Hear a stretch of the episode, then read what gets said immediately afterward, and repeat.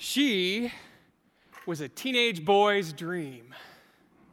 Candy apple red, T tops, V8. What'd you think I was saying? Um, she was a little damaged when I found her. My, um, my 1988 85 Ford Mustang. Um, when I bought her, I was told, you know, she's got some cosmetic damage. There's some issues that you need to fix. What the owner before me failed to mention that she looked like she got hit by a train.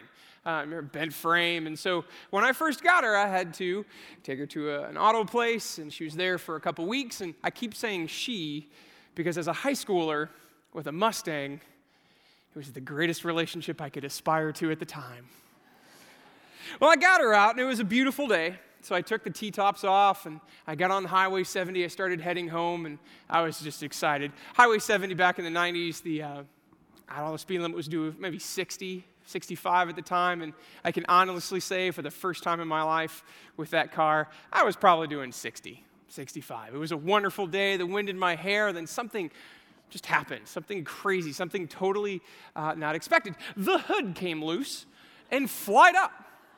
Okay, so when you're checking your battery or checking, you know, your oil and you prop the hood up, everything's fine, it stays in the right place at the right time. But when you're doing 60, 65 miles an hour on the highway, it comes up pretty fast. Slams into your windshield, there's glass everywhere, and I can't see. So, as the experienced, mature driver I was,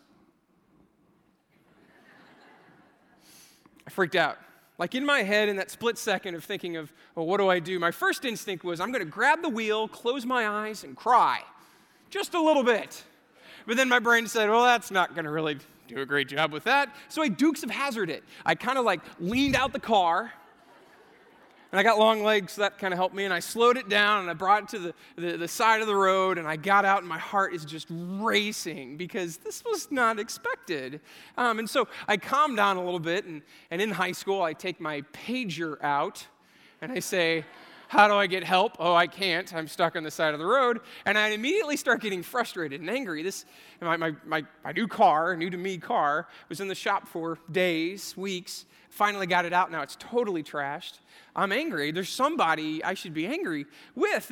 Maybe it was me. Maybe I didn't totally latch uh, the hood properly. Maybe it was the auto place. Maybe they, they forgot to do it. But that one overlooked detail led to disaster. Fast forward a few months, my Mustang is now out of the shop for the second time in its brief existence with me. Um, and it's parked in front of my parents' house because I'm in high school. We live kind of on a hill, there's a little crest. Um, oh, yeah, yeah. Okay. Good times. So my mom wakes me up, my poor mother, wakes me up about four o'clock in the morning. She says, John, John, get your keys. You need to move your car.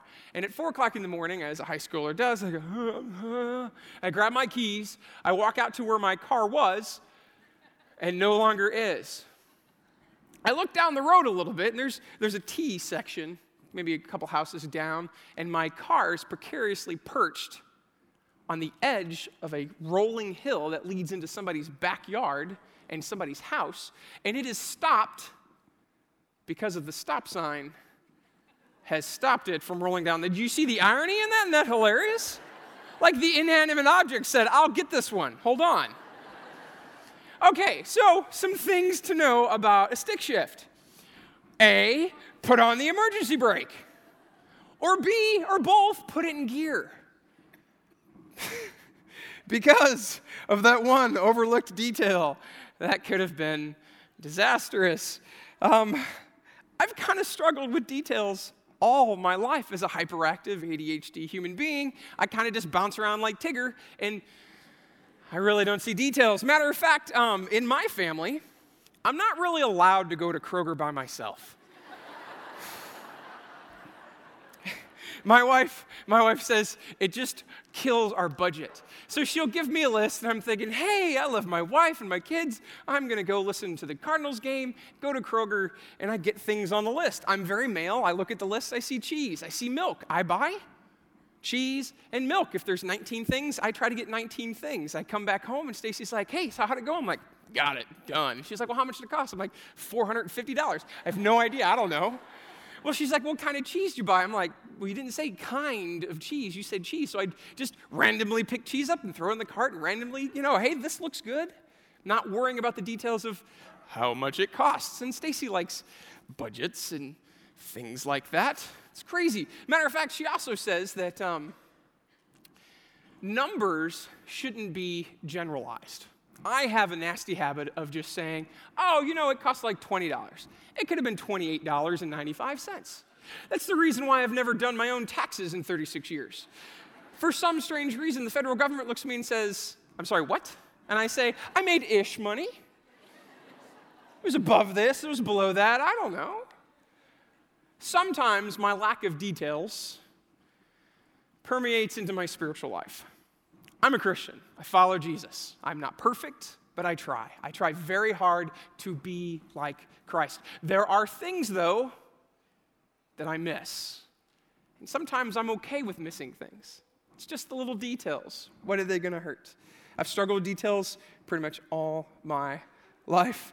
Um, movies, music, video games. I'm, I'm, a high school minister here, and I am proud and excited to be a part uh, of that role and that team.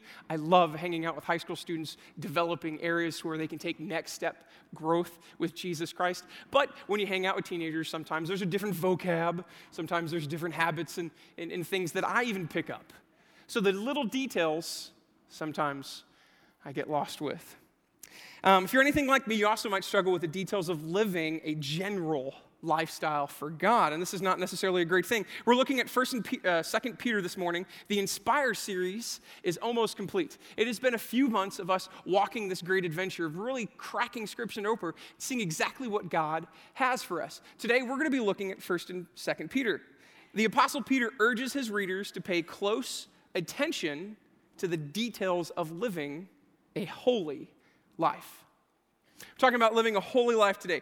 First of all, we might be walking in with the idea of what holiness is or holy is. If you're a first time here at church, you might not know, care what the word holy is. If you've been here forever, you might have details. But let's real quick define it and try to put it in its spot where we see in 1st and 2nd uh, Peter. The Greek word hagios um, is translated a few different ways, but one of them is holy, one of them is set apart dedicated to God. And this one's even crazy. I love it. It's um, to be banished or banned. Because of our actions, because we act so much like God, because we are trying so hard to reflect who Jesus is, there are people that don't want us around, that we are banned or banished. So set apart, dedicated to God, even banned. Sometimes it's even easier to describe something that it's, not. So holiness is not. Here we go. Here's a few things. Holiness, holiness is not drawing away from others. It is not saying, ha ha ha, I've got my favorite toy and I'm leaving the group.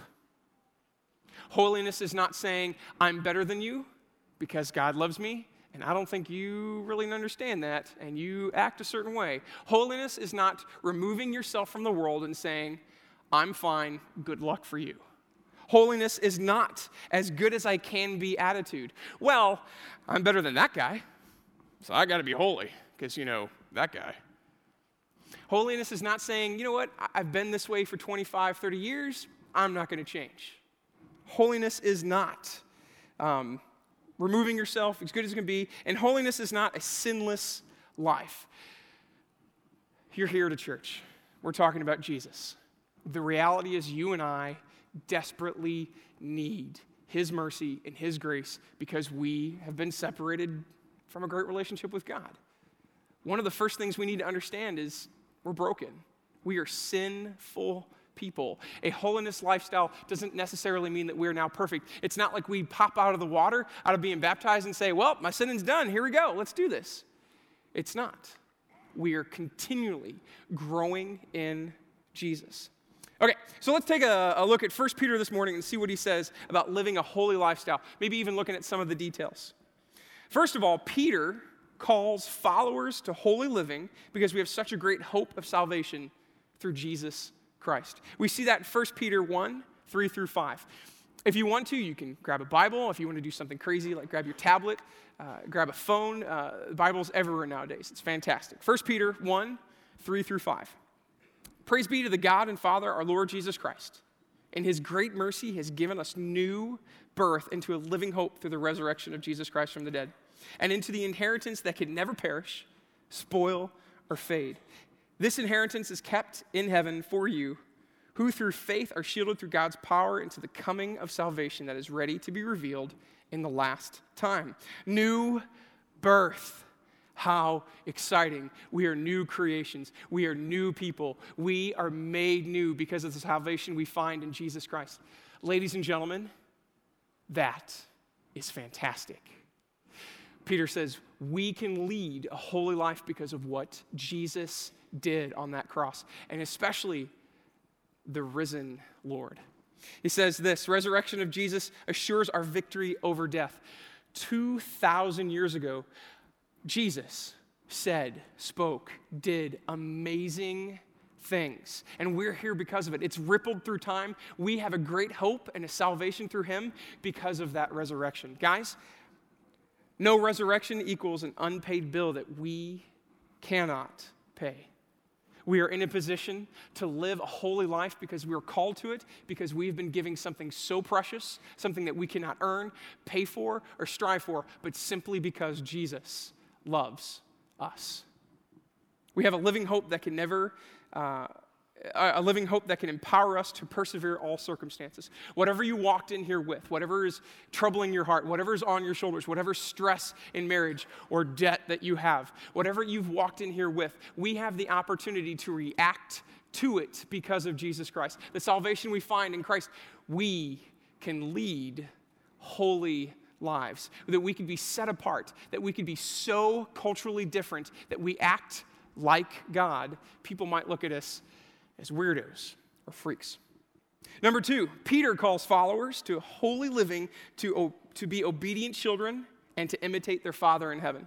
1 Peter 1 13 through 16 says this Therefore, with minds that are alert and fully sober, set your hope on the grace to be brought to you when Jesus Christ is revealed at his coming. As obedient children, do not conform to evil desires that you had when you lived in ignorance, but just as he who called you is holy, so be holy in all that you do. For it is written, Be holy, because I am holy.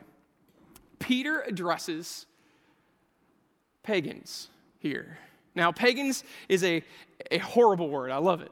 At the same time, let's define it real quick. A pagan is anyone that is ignorant of God, that does not know, has really no idea of really what's happening with God. He says, listen, former pagans, you and me, former pagans. He says, listen up. There was a standard of conduct, there was a way that we acted, talked, treated people, but all of that is gone now that we have Jesus Christ. We are called to imitate our Father in heaven. Like obedient children, we need to not live in our past desires. Okay, I've got two little girls, a three and a five. Um, our house, we have some rules.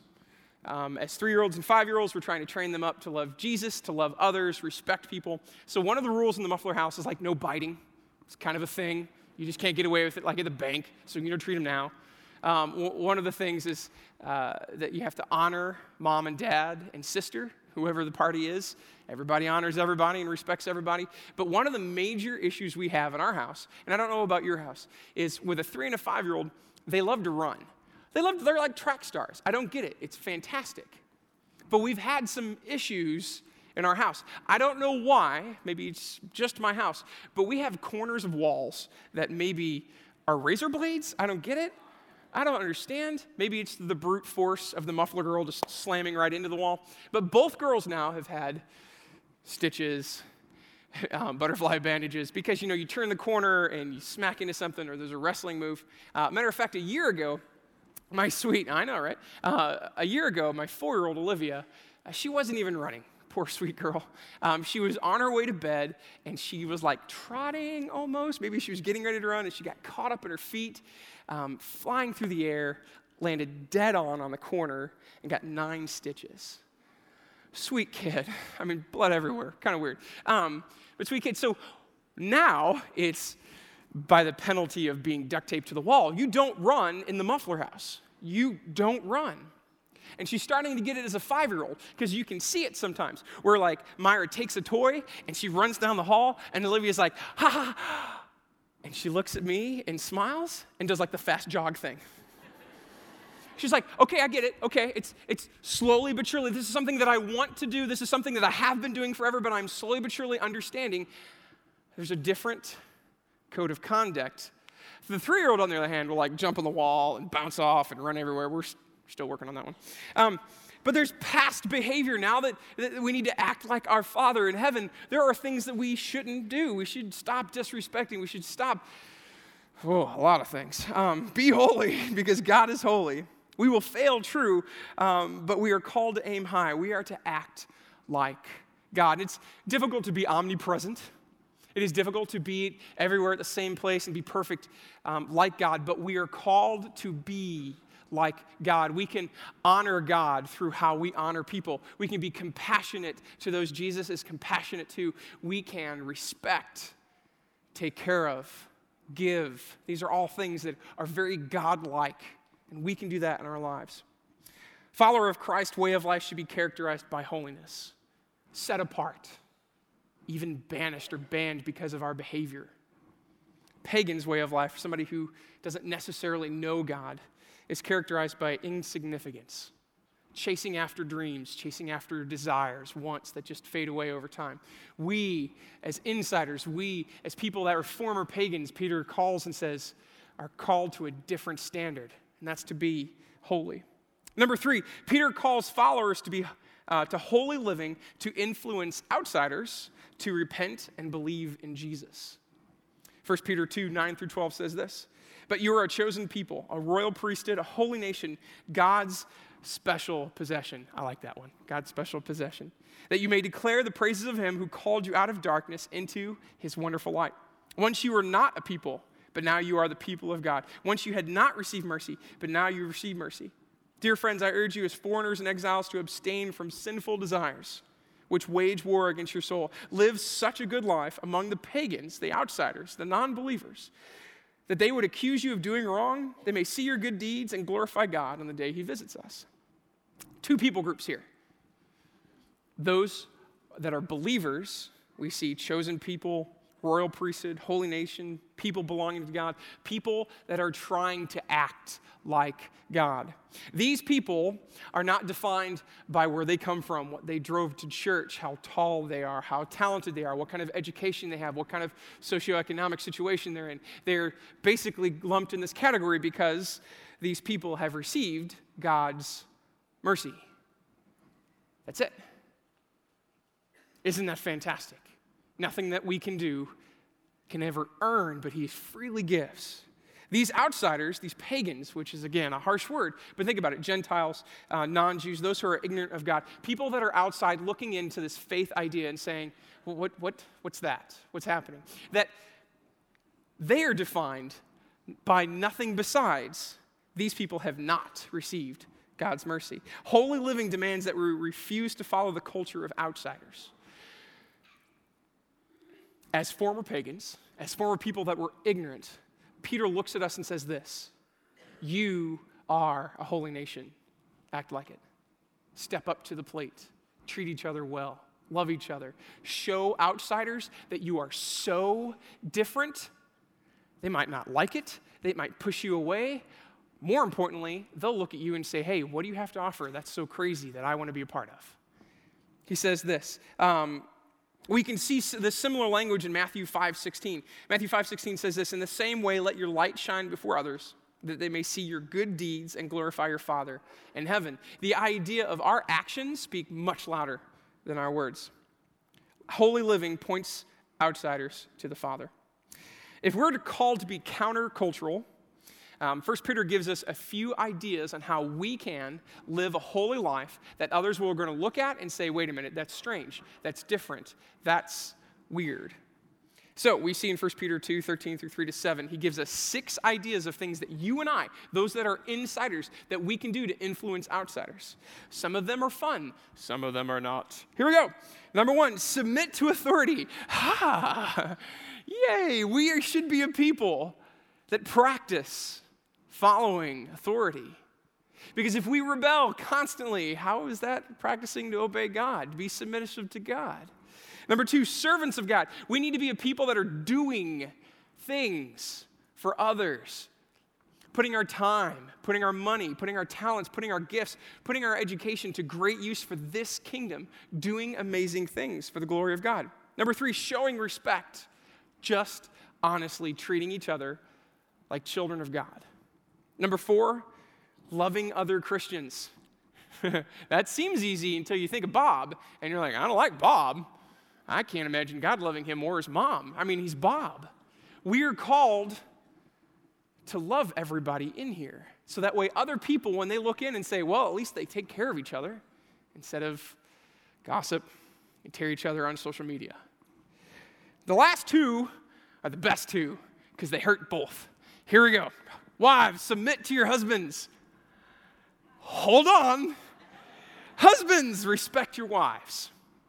Let's play fair, guys. We should honor, respect, take care of, put on a pedestal, look for the very best, pray for, encourage, maybe even give a hug to the people that we love the most in this world. Our marriages can be an amazing example to outsiders why we put Jesus first and our spouse maybe second. That should draw people in to have a conversation. Outsiders will be far more impressed with our actions than our words. So, how can we strive to make these uh, details of holy living a reality? Here we go. 1 Peter 1 2 says this Who have been chosen according to the foreknowledge of God the Father through the sanctifying work of the Spirit to be obedient to Jesus Christ, sprinkled with his blood. Sanctification. Big, gigantic church word. Maybe this is the first time you've ever heard of it before. Maybe you heard about it 30 years ago and you have no concept or idea. Sanctification is the process by which the Holy Spirit shapes us into more holy and Christ like people. It's a natural part of Christians' growth and spiritual maturity. Jesus said, something amazing. He looked at his people and said, I'm promising a backup. I'm promising the Holy Spirit to help us, you and me. We have backup. We have a piece of God crazy inside of us that is spurring us on to action, who's giving us opportunities to grow, to stretch us so that we can be more holy, so we can be more set apart to be like Christ. Okay, you guys know who Alan is, right? We all love Alan. Say, yay. Yeah, that's fine. That's cool. Alan is the guy, big tall guy, who shakes hands out of there. You know what? If you have any more questions about uh, sanctification, go ask him. Seriously, walk up to him and be like, hey, Alan, sanctification, go. And he might giggle. He might, ha ha ha. And he might give you a dissertation. Look into it. Here we go. Uh, Romans 12, 2 says this Do not conform to the pattern of this world, but be transformed by the renewing of your mind then you will be able to test and approve what God's will is, his good, pleasing, and perfect will. Our thinking oftentimes shapes our behavior. I grew up um, with a great mom, kind of a dysfunctional, crazy family. Um, but in our house, as non Christians, as pagans, um, we had a standard of living where we treated each other with words and actions that I look back on I can't believe I said those things to my mom. But it was just kind of the words, the attitudes, the tone. It was used in the house. It was just kind of a normal thing. And so growing up, that's how I treated other people. I'm not blaming my mom, I'm not blaming my family, but the reality is is I came square to face in a professional situation or in a church situation. You can't treat people like that. You can't say those kind of words. You kind of get looked at like, "Hey man, what's that?"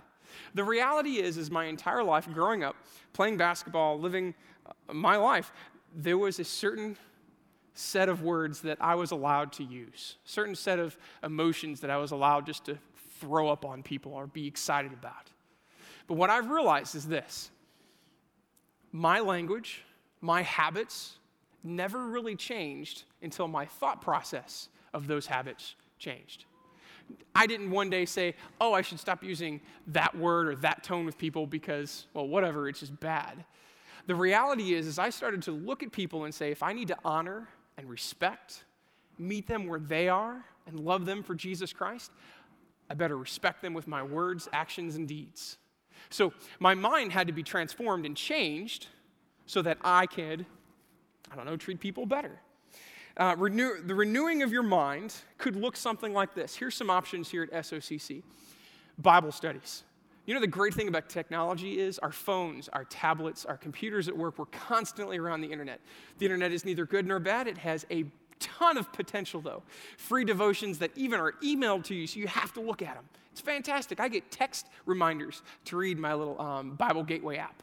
It's fantastic. Maybe that's for you. Maybe it's time to join a class here at SOCC. Sunday mornings, there's groups of people coming together and ripping scripture open, seeing exactly what God has in store for us and how we can be challenged to move on. What about joining a life group?